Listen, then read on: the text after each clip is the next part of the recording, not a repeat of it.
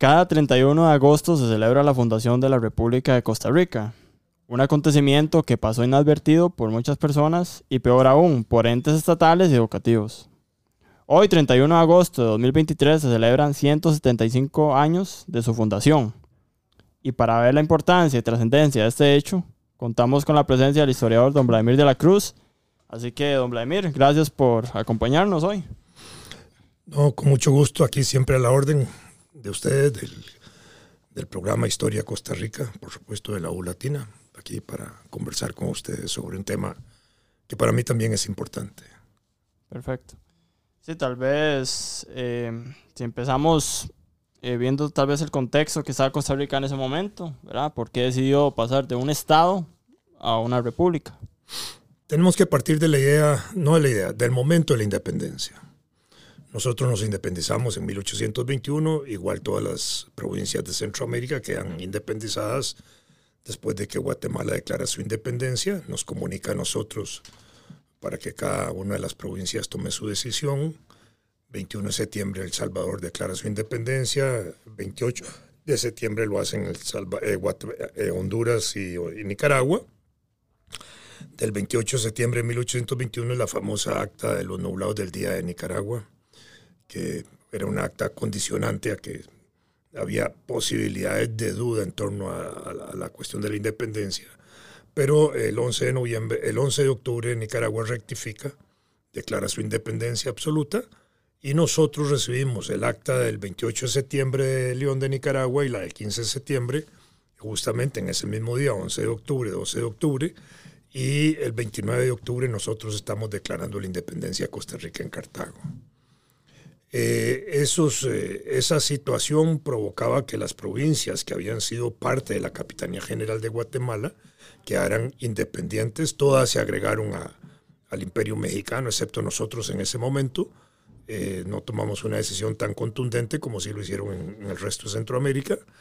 Y la declaración de Guatemala también nos invitaba a todas las provincias para que nos reuniéramos en un congreso constitucional lo más pronto posible para tomar una decisión colectiva para ver si continuábamos unidos o cada uno por su lado. Ese congreso se realiza en 1823 y se acuerda crear las Provincias Unidas de Centroamérica y la misma Asamblea Nacional Constituyente poquito tiempo después crea la República Federal de Centroamérica. Siempre se ha dicho que el concepto de la República Federal de Centroamérica correspondió a seguir los pasos de la República Federal de los Estados Unidos, digámoslo de esa forma. Pero al crear la República Federal de Centroamérica como un ente global para toda la región, las provincias, cada una de ellas dentro de la República Federal, se constituyeron en estados.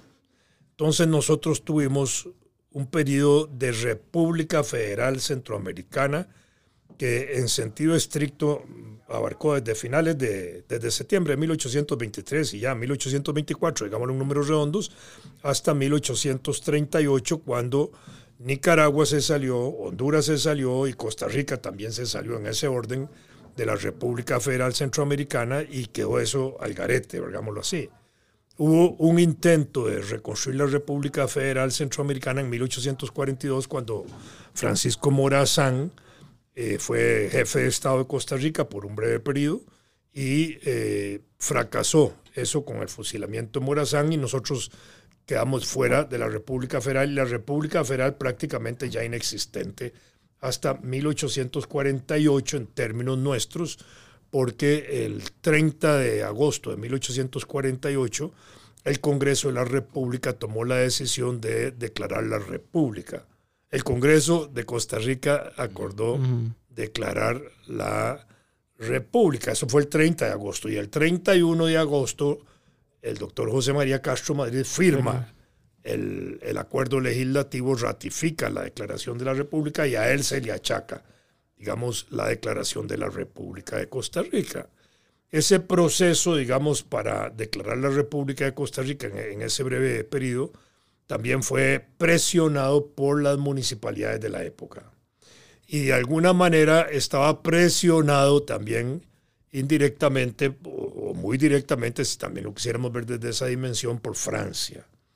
porque nosotros ya habíamos empezado en 1843 a establecer relaciones comerciales con Francia, de exportación de café y a Inglaterra y eso, y Francia prácticamente que exigía que los países que tuvieran relaciones con ellos fueran repúblicas. Acordémonos que había un régimen republicano, ahí de resultado del régimen de la Revolución Francesa, aunque tuvo una etapa de imperio y eso, pero también tenemos el periodo de la República Francesa, y se impulsaba, digamos, la gestación de repúblicas y la ola expansiva de Napoleón sobre Europa, de Napoleón I sobre Europa, fue orientada a acabar con las monarquías y establecer regímenes republicanos, de manera que había un republicanismo, digamos, en marcha. Existían también las ideas liberales de Hobbes, Locke, Rousseau, Montesquieu, Bodin, una gran cantidad de intelectuales que desde el siglo XVII habían empezado a levantar banderas en contra de la monarquía, por la república, por la constitución de estados que tuvieran tres poderes independientes entre sí, etc. Y todo eso va contribuyendo a crear un ideario político muy importante. Tanto así que en 1821, al momento en que se declara la independencia de Costa Rica, el 29 de octubre, el 11 de octubre, 12 de octubre, se crea la primera Junta de Delegados, que fue el primer gobierno transitorio de Costa Rica, importante en ese momento, porque en ese periodo, 1821-1823, lo que tenemos es un conjunto de pequeños periodos gubernativos que se conoce como el periodo de las juntas de gobierno. Y la primera junta, la Junta de Delegados, es también la que se convierte a sí misma prácticamente en una asamblea constituyente y redacta la Constitución de 1821, la del Pacto Social Fundamental Interino de Costa Rica o Pacto de Concordia. Y el concepto Pacto Social o Pacto de Concordia es un concepto que viene de Hobbes, Locke, Rousseau, todos ellos. Y de alguna manera nos está diciendo que esas personas que escribieron aquel primer documento constitucional de Costa Rica estaban influidas o conocían o estaban enteradas de esa doctrina liberal tan importante que hacía descansar el poder dentro de una región en la voluntad general de los ciudadanos, ¿verdad? Pacto social, que se expresa en ese momento en la constitución política, sí, ¿verdad? Pero, y por eso seguimos llamando a las constituciones pactos sociales, cartas fundamentales, etcétera, porque es un acto de voluntad general donde se establecen las regulaciones fundamentales para la vida en un marco regional, de una región, con una población y con una estructura de Estado que se crea, o de organización política que se crea para la administración de esa región y de ese pueblo. Y así surgen entonces la primera constitución. Esa primera después tuvo dos reformas inmediatas, primer estatuto y segundo estatuto en ese mismo periodo, y avanzamos por ahí. Mientras está esto, estamos también negociando e invitando al partido de Nicoya para que se integre a Costa Rica, y por otro lado estamos avanzando en las reuniones de Centroamérica del Congreso Constitucional, donde se está discutiendo si vamos de nuevo a una unidad centroamericana, cómo efectivamente nos incorporamos. Al constituirse la República Federal, las Provincias Unidas y la República Federal de Centroamérica, entonces las unidades independientes de El Salvador, Guatemala, Honduras, Costa Rica y Nicaragua se constituyeron en estados dentro de la república. Por eso es que tenemos esa doble organización, una organización general republicana para todo Centroamérica, donde tuvimos un poder ejecutivo, un poder legislativo y un poder judicial y un ejército centroamericano.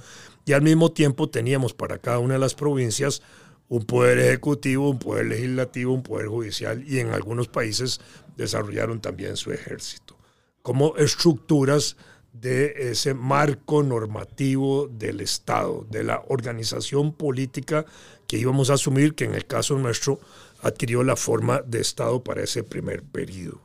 Y después viene el periodo de la República, que surge 30 y 31 de agosto de 1848 y que se prolonga hasta ahora, con dos etapas, digámoslo así. La República, surgida en 1848, que se proyecta hasta 1948, que bien podríamos llamar la primera república, ¿verdad?, aunque nunca tuvo esa denominación. ¿Por qué? Porque el resultado de la Guerra Civil de 1948, don José Figueres, que es el que hace la insurrección militar para defender el resultado electoral a favor de Otilio Ulate, al ganar la Guerra Civil interna, decide quedarse él en el poder, dándole un golpe de Estado a Otilio Ulate de breve tiempo. El 1 de mayo de 1948 le impone a Otilio Ulate lo que se llama el Pacto Ulate-Figueres, con el cual le dice que él se va a quedar gobernando 2 años, o hasta un máximo de 2 años, y que le va a entregar el poder después. Y en ese momento él declara la Segunda República, a partir del 8 de mayo de 1948. Y él lo dice así, sí, Segunda República. Declaran la fundación de la Segunda República. Ya él venía hablando de eso porque consideraba que ese primer periodo de la apenas le quedó. Ese primer periodo de la República, en esa etapa final de 1940 a 1948, con los gobiernos de Calderón Guardia y de Teodoro Picado, los principios, los fundamentos filosóficos, la vida republicana se había traicionado, digámoslo así, porque se había convertido en una república corrupta, nepotista, en fin, eran elementos donde había fraude electoral, etc. Y en ese sentido él cree, Figueres, que en ese tanto la república había muerto ahí. Por eso él está fundando un nuevo periodo que se va a llamar Segunda República, que es el periodo que hemos vivido nosotros.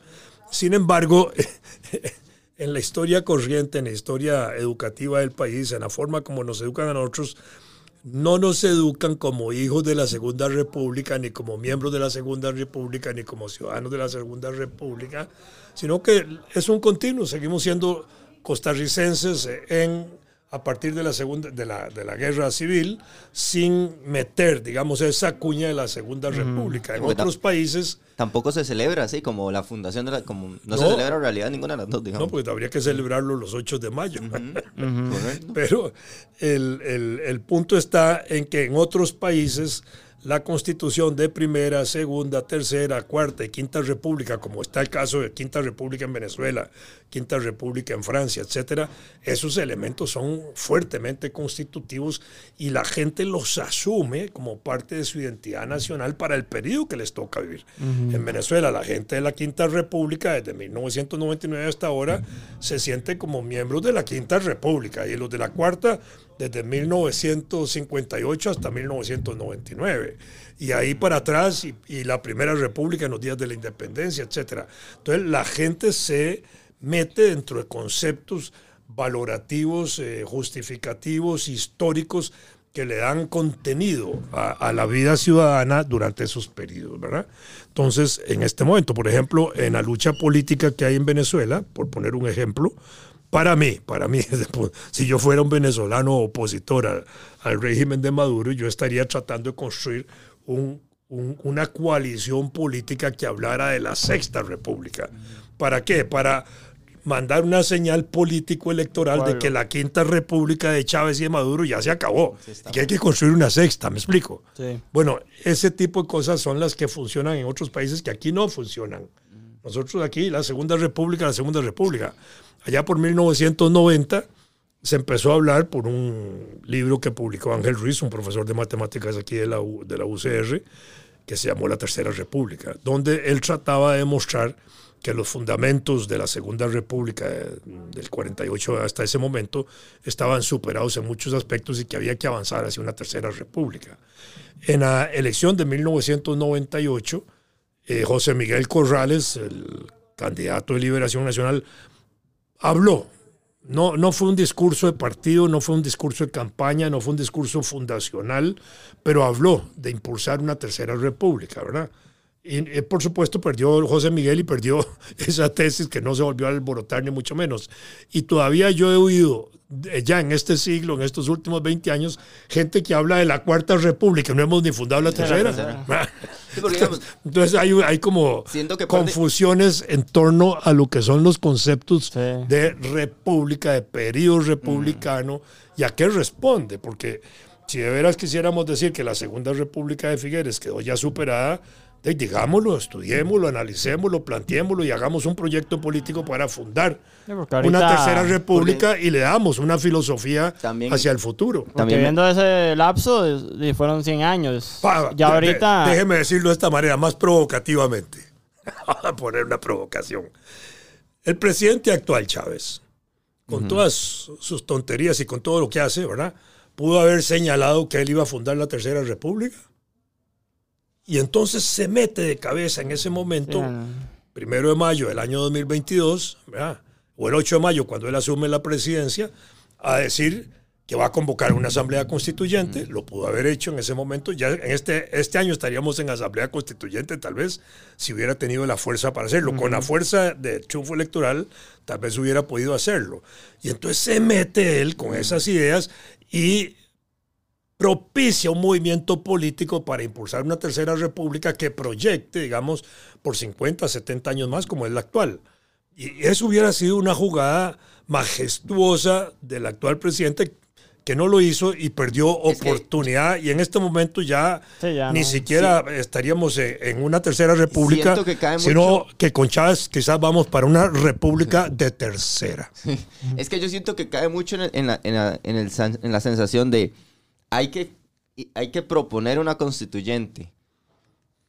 Y ya el solo hecho de proponer una constituyente, que aquí sí se ha hablado, digamos, aquí se habla a cada momento, porque bueno, tenemos la constitución más rígida que puede haber. No es rígida, es flexible.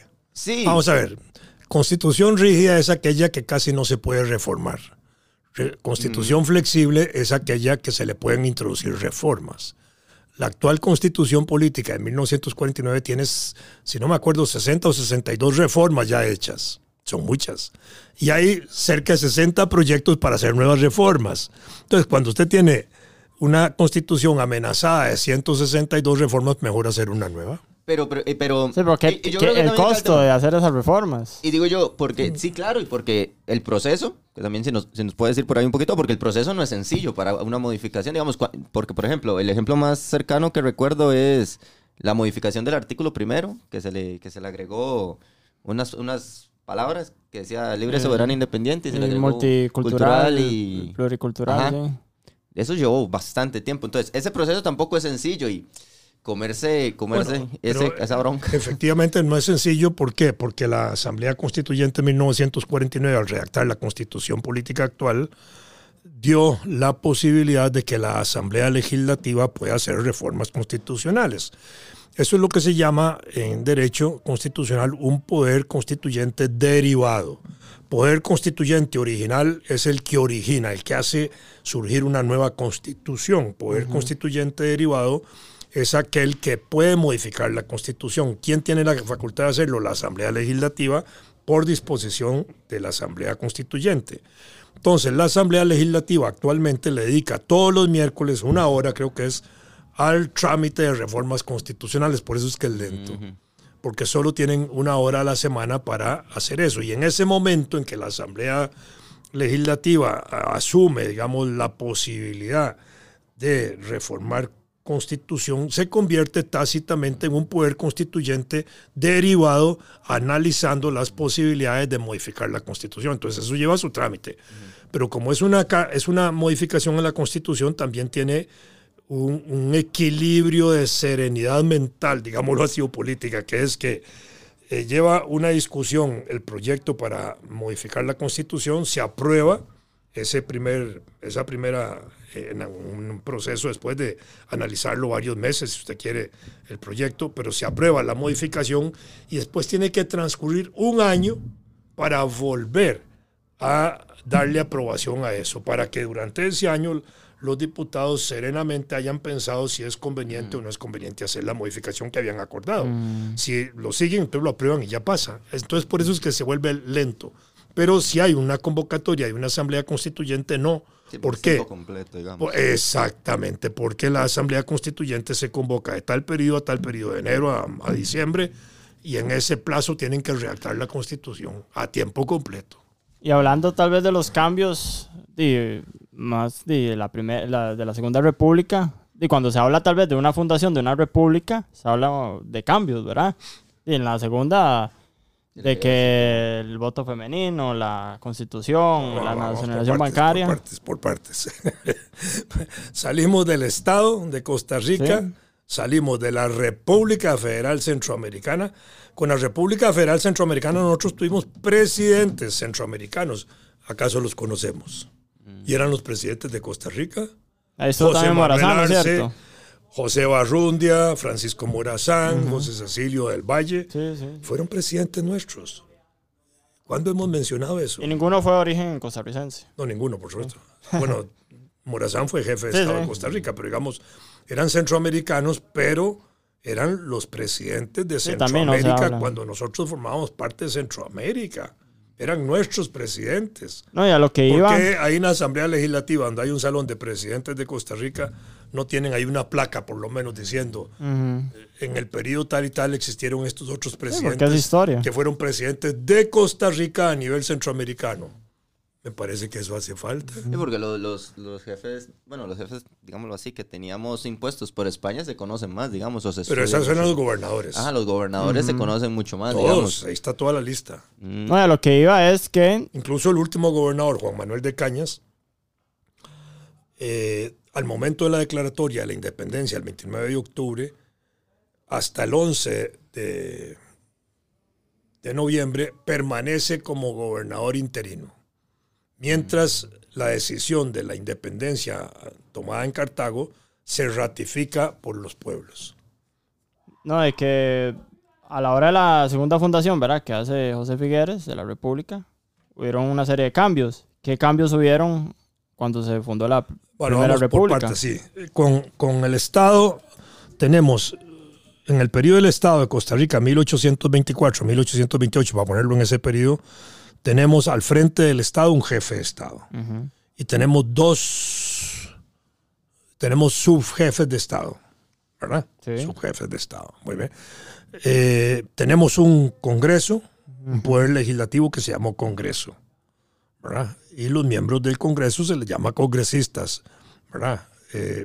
Digamos, el poder legislativo históricamente es el poder que es el que hace las leyes. Tiene un concepto, poder legislativo. Ha tenido la forma de Congreso, de asambleas nacionales, de asambleas legislativas, en fin, de distintas maneras. Durante el periodo del Congreso, generalmente a los miembros del Poder Legislativo se les llama congresistas, ¿verdad? Se les puede llamar legisladores porque la función es hacer las leyes. Se les llama parlamentarios a veces porque refiere al origen de la institución legislativa que es el Parlamento inglés. Entonces, parlamentario, congresista, legislador, vale. Pero después de 1948, al Congreso se le pasó a denominar Asamblea Legislativa. Y la integración de los miembros de la Asamblea Legislativa se les llamó diputados. Entonces, el término correcto para referirse a los miembros del actual Poder Legislativo es diputados. Ese es el término correcto. A veces usamos el término congresista, que es desfasado porque viene del periodo anterior. Pero se les llama congresistas. A veces los periódicos son muy usuales en eso. A veces uno mismo comete ese errorcillo, digámoslo así, de concepto por el sentido popular que tiene, nada más. Legislador, vale, porque son los que hacen las leyes. Parlamentarios, por la figura histórica del origen de la institución, ¿verdad? Entonces, ese es el poder legislativo, ¿verdad? Y en algunos casos ha tenido dos cámaras, poder legislativo con diputados y un poder senatorial con senadores, que es un poder que forma parte del otro para reafirmación de algunas leyes o para la decisión de algunas funciones legislativas que se encargan un grupo selecto que se le llama a los senadores, ¿verdad? Pero en Costa Rica el Senado no ha tenido mucha importancia. Tres ocasiones ha funcionado, la última fue 1917, 1919, y lo anularon y no pasa nada. Creo que no merecería que tuviéramos un Senado en Costa Rica, ¿verdad?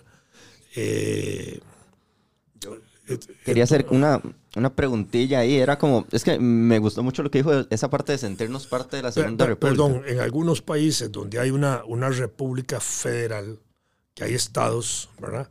Entonces tienen un congreso que se representa por partes también, que es el Congreso que se elige por mayoría de votos y un Congreso adicional a nivel del Senado, digamos, donde hay paridad de representación de los estados. ¿Hay algún país que lo tenga ahorita? Sí, Venezuela, Estados Unidos, un montón. Sí, todos los que manejan esa figura. Manejan la paridad, es decir, ahí entran los estados en igualdad de condiciones. Que me gustaba cuando dijo esto de sentirnos parte de la Segunda República y tal, de ese cambio, o de esa sensación de cambio. No sé, me saltó la duda, tal vez, ¿qué se sabe? ¿Cómo era también el contexto de esa Costa Rica? Digamos, no tal vez la figura, no, desde el punto de vista político, sino socioeconómico. ¿Cómo estaba Costa Rica en esa época?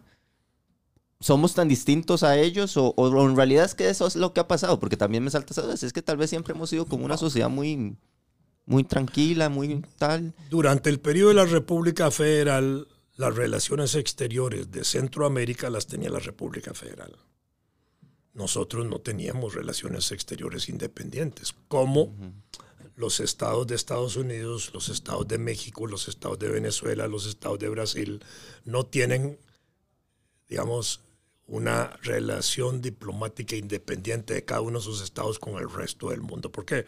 Porque eso lo hacen los gobiernos federales.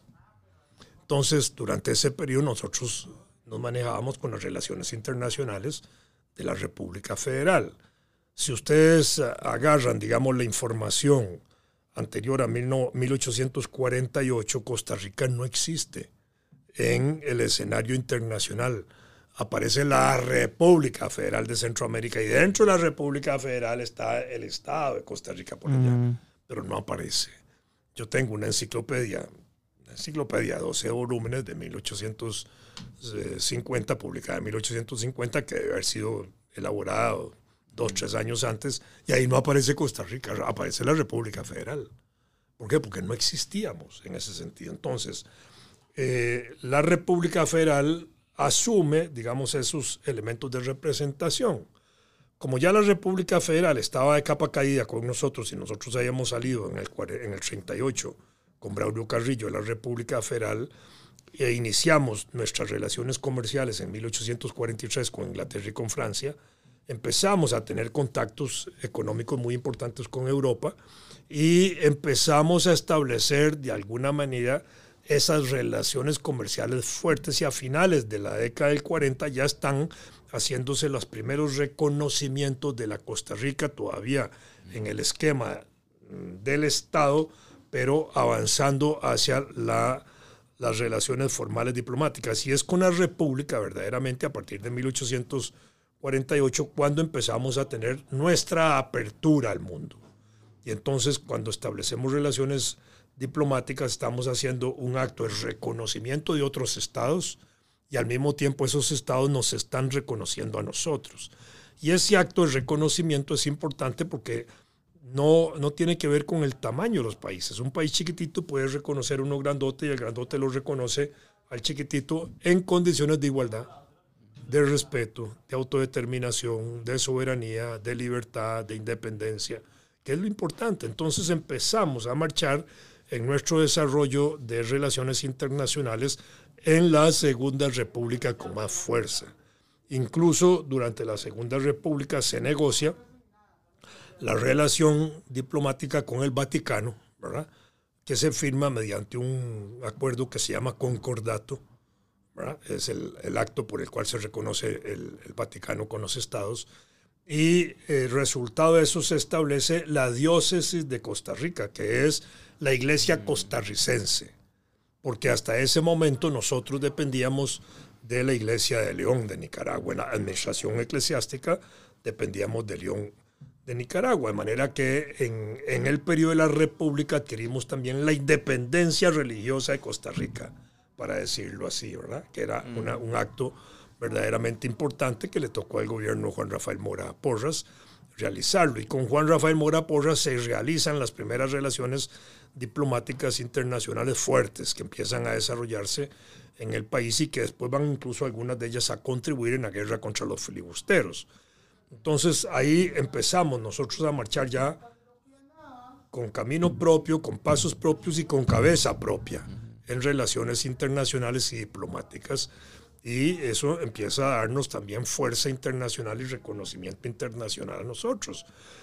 Desde el punto de vista de esa década, 1848 849, gobierna ahí Castro Madrid brevemente y entra ya Juan Rafael Mora Porras a ejercer la presidencia de la República desde el 49 hasta el 59, cuando le dan el golpe de Estado el 14 de agosto. Y durante esa década el país es un país bastante boyante. Es la expansión cafetalera que se había venido impulsando desde la independencia por todo el Valle Central, más los desarrollos de los cultivos de caña aquí en la parte norte del Valle Central, Barba, Santa Bárbara, San Pablo, toda esa parte de la zona norte del valle. La minería que se había explotado desde 1819 hasta 1844, en 1844 se reinvierte capital minero en actividades cafetaleras, cañeras, etcétera. Le produce un auge importante. Durante el periodo ese de la década del 50, a pesar de la guerra del 56 y 57, la economía fue muy buena. No se dejó de producir café, no se dejó de exportar café, se mantuvo una economía de guerra, se mantuvo una producción muy activa. Sistema bancario estaba empezando a funcionar en ese momento. Las políticas financieras del presidente Mora son muy importantes en ese momento y el país es sólido para mantener una guerra donde se va el 10% de la población, el 20% de los hombres se va a combatir.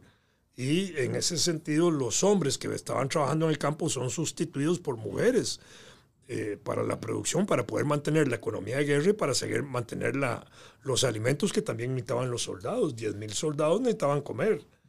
Por supuesto que en el escenario de guerra, cuando un ejército se mueve, ahí en las regiones donde se va moviendo el ejército también se activan, digamos, actividades económico-productivas para mantener el alimento de los soldados en la marcha, pero también había que mandar alimentos.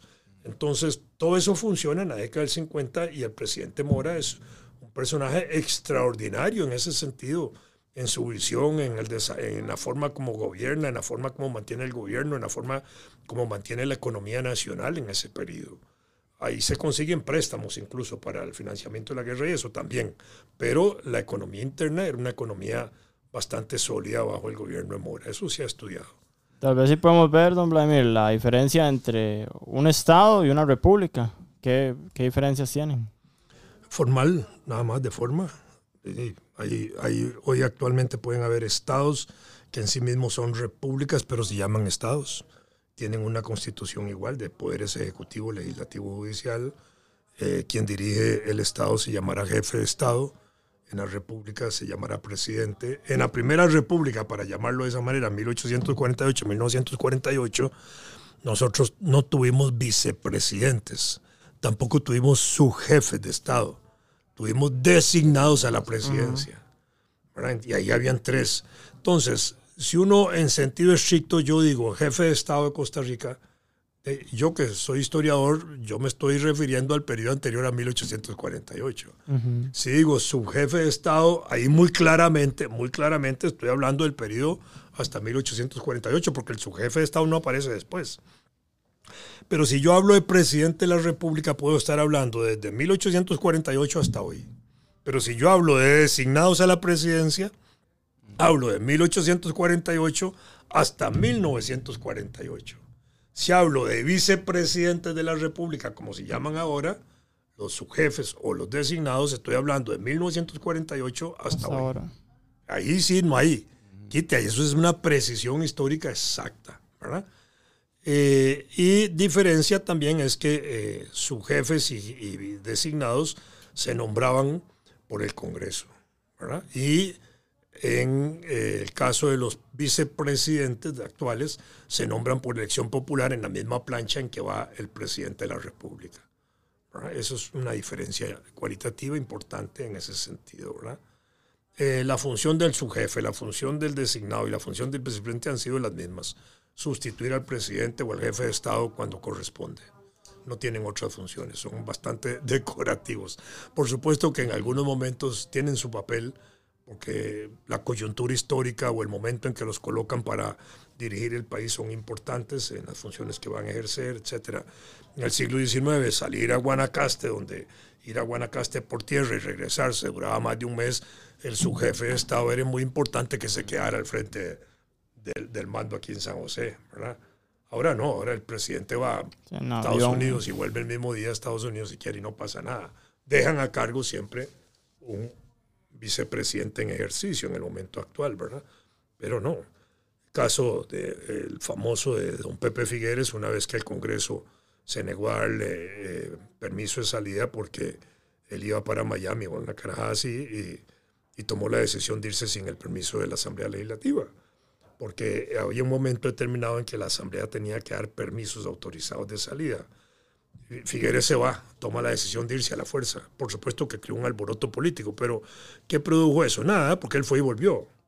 Ahí tampoco se llevó toda la plata del gobierno. Entonces, que era, podía haber sido una preocupación que se llevara todo el Banco Central, ¿verdad? Que no hubiera sido mayor significancia. Pero lo que se hicieron fue hacer una reforma para decir que el presidente ya no requería el permiso de salida, sino nada más informar que va a salir.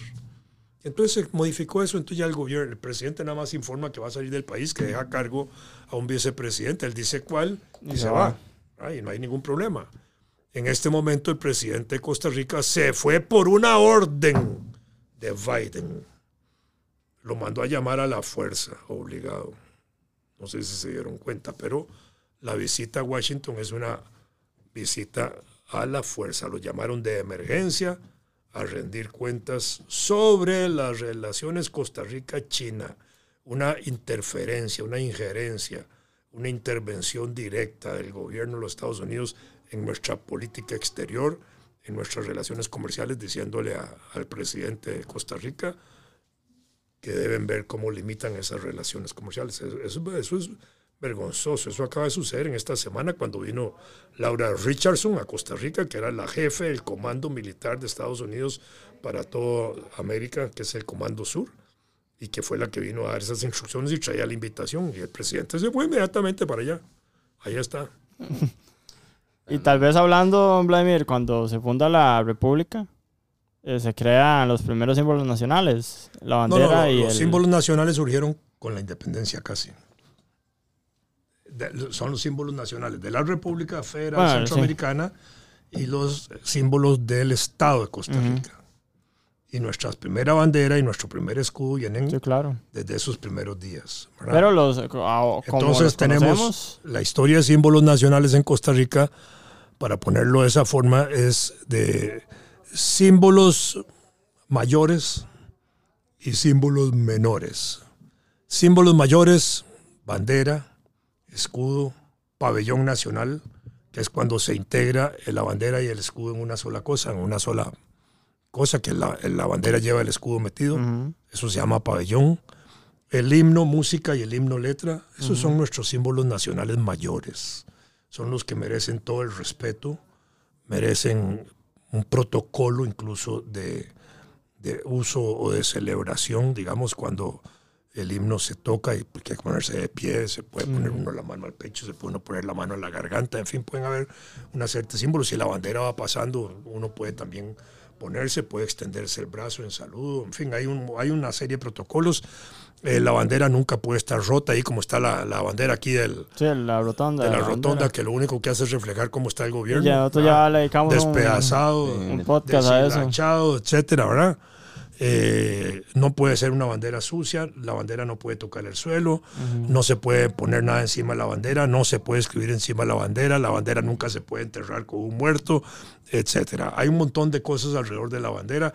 Hay una forma también de destruir la bandera que está dañada. Eso se hace una ceremonia privada, muy solemne, etc. Un día podemos hablar solo de eso, solo la parte protocolaria de los símbolos nacionales. Pero entonces tenemos símbolos nacionales mayores. Y después hemos creado símbolos nacionales menores, que son símbolos culturales, regionales, etcétera, ¿verdad?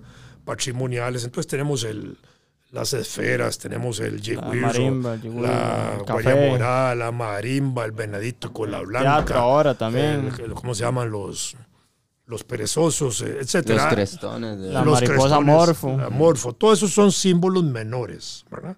Y se pueden crear tantos como uno quiera porque tienen que ver con regionalismos, con cultura, con patrimonio, con aspectos turísticos, etc. Yo estoy en contra, por ejemplo, de que al pez vela quieran declararlo un símbolo nacional, porque el pez vela es un objeto de pesca deportiva y la verdad es que uno no puede andar ahí pescando los símbolos de Costa Rica. Me parece que eso es ofensivo. Sí, claro. Y si se quiere estimular el turismo, pues estimúlenlo de otra manera, pero no creando un símbolo que se puede ir a pescar, para decirlo así. Eso es una chabacanería y una vulgaridad de los diputados. Seguro que los pescadores se les ocurre una mejor idea que esa, pero le apuesto que pero por eso, pero entonces eso es. Entonces los símbolos nacionales son eso. En el Estado tuvimos símbolos nacionales. Nuestra primera banderita, una bandera blanca y con una estrella de roja. 6 picos, ¿verdad? Después adoptamos a nivel centroamericano una bandera que tiene franjas celeste o azul, blanco y celeste, ¿verdad?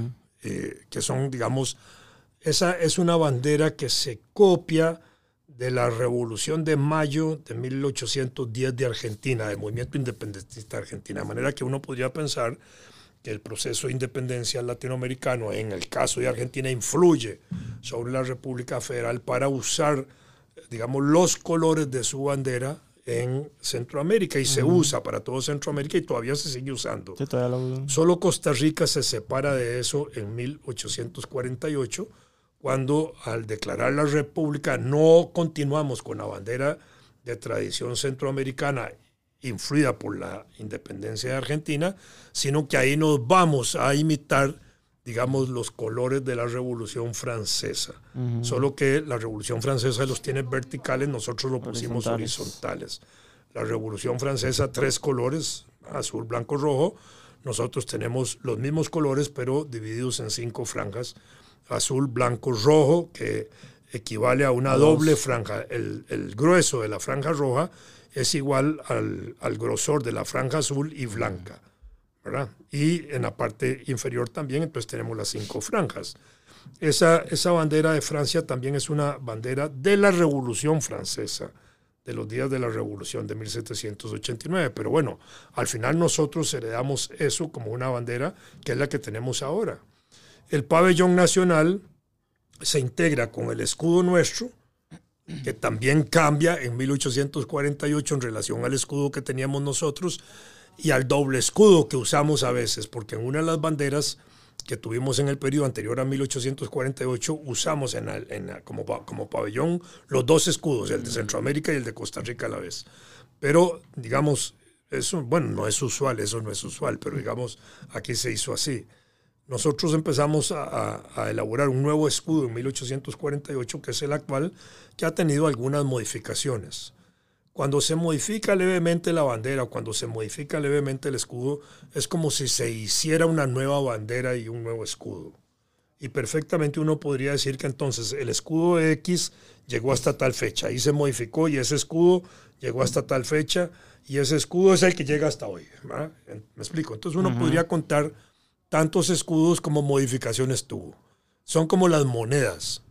Cuando se imprimen monedas por parte del Banco Central, el Banco Central le mete a cada moneda la fecha de impresión. Entonces dice BCSR, Banco Central de Costa Rica, 1900 tanto, 1900 tanto. Cada monedita es la misma moneda, pero responde a un periodo concreto, histórico, numismático, en el cual se clasifica, y para coleccionistas eso es muy importante. Entonces es igual para nosotros con las banderas y los escudos. Tenemos ahora los de 1948, ¿verdad? Que son los básicos, muy bonitos. El escudo anterior era casi el mismo, solo que se le quitó el cañoncito que tenía. No, y tenía otra forma ahí completamente con la de símbolo militar, las banderas. Las banderas y todo. No, y si vemos, digamos, el último cuál fue, el de Carrillo, el anterior al de la República. De estos. Un cambio de total, digo yo, ¿verdad? Porque el de Carrillo era una estrella ahí que sí ha estado libre de Costa Rica. Pero es totalmente diferente, digo yo. De hecho, pero habla de Estado libre, eso es importante. Sí, claro. Libre de la Federación. Que igual como el tema este de que poníamos nuestro propio escudo y abajo del de la Federación, es como que siempre queríamos como decir, bueno, sí, aquí estamos y tal. Y aunque los cambios en el escudo han sido como evidentes, tiene como la misma idea de siempre poner como República de Costa Rica, Estado Libre de Costa Rica. A mí eso me gusta mucho, en el sentido de que siempre lo hemos mantenido. Y que, lo decía ahora, que en la reforma que se le hace en 1902 al escudo, 46 años antes de la abolición del ejército, ya se quitan todas las insignias militares y se vuelve el que nosotros tenemos. Cañón, me parece que era don Cleto González Víquez, el presidente en esa época. Ascensión, en 1902. Ascensión, ajá. Y después, bueno, la última modificación que fue agregarle humo a los... en la administración de Figueres Olsen. Para que no oye, se le agregó humo y se le cambiaron totalmente como los colores. Un poquito. Se les asignó colores. Sí, era exacto. como que no existía el color exacto. Color exacto, entonces ahora sí hay color, digamos, sí se puede buscar el color rojo, bandera de Costa Rica, digamos. El código tal, papá, y sale. ¿Y cómo se llama? Y esa idea de quitar lo militar tan antes, a mí en lo personal siempre cuando yo lo he investigado siempre es como, y 40 y tantos años de abolir el ejército, ya quitar todo lo militar y poner el café, digamos, que es básicamente lo que decora nuestro escudo. Y una pregunta que yo quería hacer, así como... Bueno, porque eso venía, digamos, de manera importante, que ya el militarismo venía siendo disminuido. Desde 1869 por Jesús Jiménez Zamora, presidente, el papá de don Ricardo Jiménez, donde él le impone al ejército un mando civil. Y en 1871, con el Código Militar de Tomás Guardia Gutiérrez, se impone ya por el Código Militar un mando civil al ejército. Es decir, los militares estaban sometidos a lo civil y sometidos a lo político, digamos. Ya no eran una fuerza tan independiente como existen en otros estados y en otras repúblicas, poderes militares muy autónomos, muy independientes, que hacen lo que les da la gana, aunque se comprometen a respetar la Constitución, a cuidarla, la seguridad, la libertad, la independencia, todos esos conceptos, pero son prácticamente independientes y nadie influye sobre el nombramiento de los jefes militares. Aquí no, aquí se tomó la decisión de que es el Estado quien toma esas decisiones. Con el fusilamiento de Mora y Cañas, eso afecta, digamos, estructuralmente al ejército después de 1870, cuando asume Guardia, porque Guardia había peleado a las órdenes del general Cañas, a quien amaba, quería, admiraba, etcétera, y lo golpeó muchísimo el asesinato que se comete contra Mora y Cañas, el asesinato de Estado, que no se ha reparado en Costa Rica, hay que hacerles hoy un funeral de Estado, y es... Guardia quien vuelve a someter a los militares en ese sentido y además abole la pena de muerte, ¿verdad? Sí. Y segundo, empieza a disminuirse en ese periodo de los liberales, de los grandes liberales de Tomás Guardia, Bernardo Soto y Próspero Fernández, empieza a disminuirse la parte del presupuesto militar para fortalecer la parte educativa.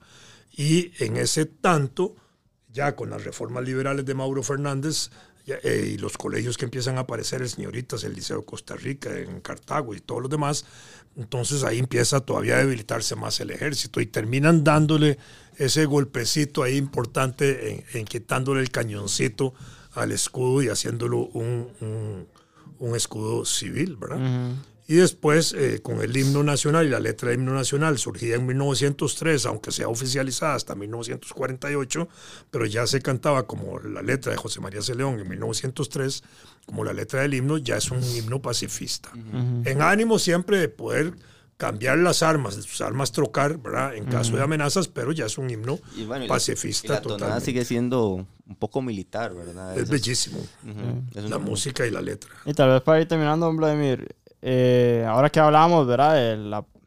De que muchos pueden decir que tal vez ya estamos en la Tercera República de Costa Rica. Estamos en la segunda. Bueno, sí, tal vez estamos en una república de tercera. Pero... Sí. No, pero mucha gente dice eso. O sea, ¿usted cree que logremos o la persona que esté, ¿verdad?, en ese momento en el poder logre fundar la Tercera República o qué piensa usted? Bueno, yo soy partidario de una asamblea constituyente actualmente. Hace 20 años yo no era partidario de una asamblea constituyente. Hoy pienso que es necesaria la convocatoria de una asamblea constituyente. Creo que debemos avanzar a una nueva constitución política donde haya fuerzas sociales, políticas representadas nuevas que no existieron en el año 48. Participando en eso, creo que hay que avanzar hacia un Estado laico, constitucionalmente hablando, y habría que establecer algunas otras medidas. Creo que hay que hacer efectivo y eficaz el plebiscito y el referéndum, ¿verdad? Hay que hacerlos verdaderamente instrumentos ciudadanos de participación y de consultas. Aquí no hay eso. Creo que hay que reelegir simultáneamente al presidente, creo que hay que reelegir simultáneamente a los diputados. ¿Cuánto tiempo el presidente? Y tal vez un periodo nada más, bueno, para darle... darle opción de reelección, porque 4 años de gobierno son verdaderamente poco para poder impulsar una obra de gobierno. Y 8 años de gobierno podría dar márgenes en una reelección que sería una reelección popular, es decir, sí, claro, que se va a consulta, puede ser que el gobierno, la gente diga, no, no queremos que siga y lo sacan, está bien, eso es válido. Pero si le dan opción de seguir, da margen para dar continuidad a una obra determinada de gobierno, ¿verdad? Podríamos discutir el plazo de gobierno, si son 4 años, 5, 6 años, ¿verdad? Siempre con una reelección nada más, ¿verdad? Podría ampliarse a 6 años sin reelección también. Si son 6 años de gobierno, podría establecerse el revocatorio, es decir, la posibilidad de destituir al presidente a la mitad de gobierno. Si son 8 años, en 4 y 4, a los 4 años con la nueva elección, en la práctica se produce un plebiscito revocatorio, un proceso electoral donde la gente dice si continúa o no continúa. Yo pienso que son cosas que podrían plantearse. No estoy de acuerdo con un Senado. Creo que los diputados sí pueden hacer carrera parlamentaria. Creo que hay una idiotez y una tontería en estar hablando de que los diputados solo pueden reelegirse una vez. No, no. El trabajo legislativo es un oficio, es un trabajo, es una profesión legislativa. La historia legislativa de Costa Rica demostró que antes de 1948 los diputados podían reelegirse simultáneamente. No todos se reelegían, porque la gente no es tonta también. La gente sabe a quién reelegir y a quién no. Pero hubo diputados, Manuel Mora Valverde, desde 1934 hasta 1948, continuo. Y otros diputados así podían ser de largo plazo, pero eran magníficos diputados. ¿Por qué vamos a eliminar eso si hay una persona que se dedica seriamente a ser diputado y a estudiar con seriedad los proyectos de ley, etcétera? Yo pienso que es un problema de educación política ciudadana lo que tenemos que avanzar. Entonces, yo estaría en esas orientaciones, por lo menos avanzando. Creo que una asamblea constituyente debería discutir estos elementos importantes. Creo en las elecciones municipales, igual, lo mismo que haya para elecciones legislativas, igual para las elecciones municipales, reelección, fortalecimiento del régimen, etcétera. Yo creo que eso es importante. Igual ya le quitaron la indefinida, ¿verdad? Los alcaldes, ahora son solo 2 periodos. Y por eso, sí, así es, pero eso es una tontería también. Si queremos combatir la corrupción, combatámosla, pero no es poniéndole 8 años de plazo a un alcalde. Es que en 8 años se puede robar mucho. Es meterle duro a la corrupción, cárcel. Sí. Pero habían alcaldes que llevan como 30 años ahí. Entonces la corrupción debe castigarse de manera ejemplar. De manera ejemplar, de manera que si se va a castigar un acto corrupto sea con una carga penal suficiente como para que la gente sepa que si hace actos de corrupción le van a caer 8 o 10 años de cárcel y que no se los va a quitar. Que no se los va a quitar. Inconmutables de una vez. Es que así es como, porque al final es como el mérito, ¿no? El mérito de llegar a ser diputado, ¿verdad? De representar, tiene que ser también, yo siento que sí han habido buenos diputados, que creo que la gente hubiese reelegido, estoy completamente seguro, pero bueno, sería bonito en vida poder ver una nueva constitución, la verdad. Creo que el último país creo que fue Chile el que aprobó la última Chile, constitución. La aprobaron en Latinoamérica. Rechazaron. También. Entonces, y ver que es difícil. Yo pienso que aquí, digamos, nosotros tal vez se ocupan muy buenas mentes. Es digo que exacto, eso es otra cosa también, porque yo por eso en algún momento dije, es que José María Castro Madrid estuvo ahí, bueno, es que las figuras que estuvieron en la constituyente del 48 son realmente mentes. Entonces uno dice, pues habrá ahorita, no sé, 30 personas realmente dispuestas a sentarse a hacer una constitución. Wow, estaría difícil. Bueno, la Asamblea Constituyente, si se convocara, pone una lista de diputados única que representa todo el país. No son diputados por provincia. Se saca una lista, digamos. Pongamos que va a ser una asamblea de 50 miembros. Entonces, cada partido pone 50 nombres.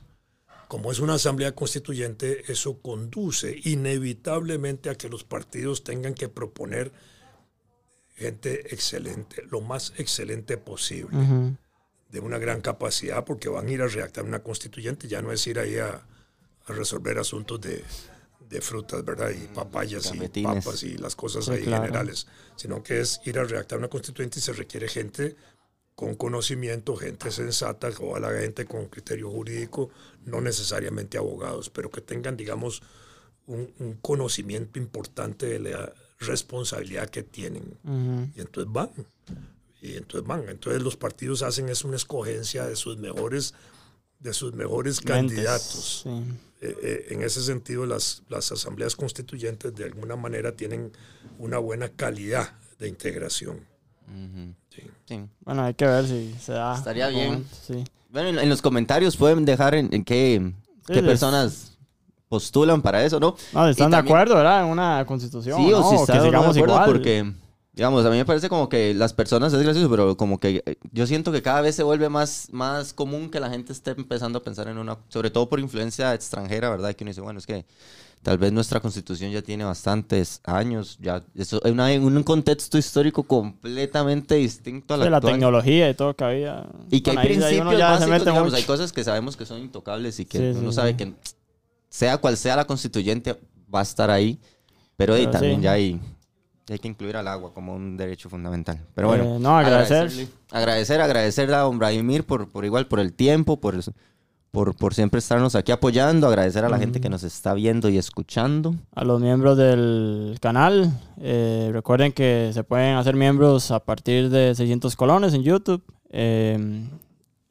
Las personas que nos escuchan en Spotify. En YouTube a veces publicamos ciertas imágenes que obviamente no pueden ver en Spotify, entonces si gustan seguirnos por ahí, perfecto. Y sin más, nos vemos en el siguiente. Nos vemos la próxima semana. Pura vida. Hasta luego. Muchas gracias.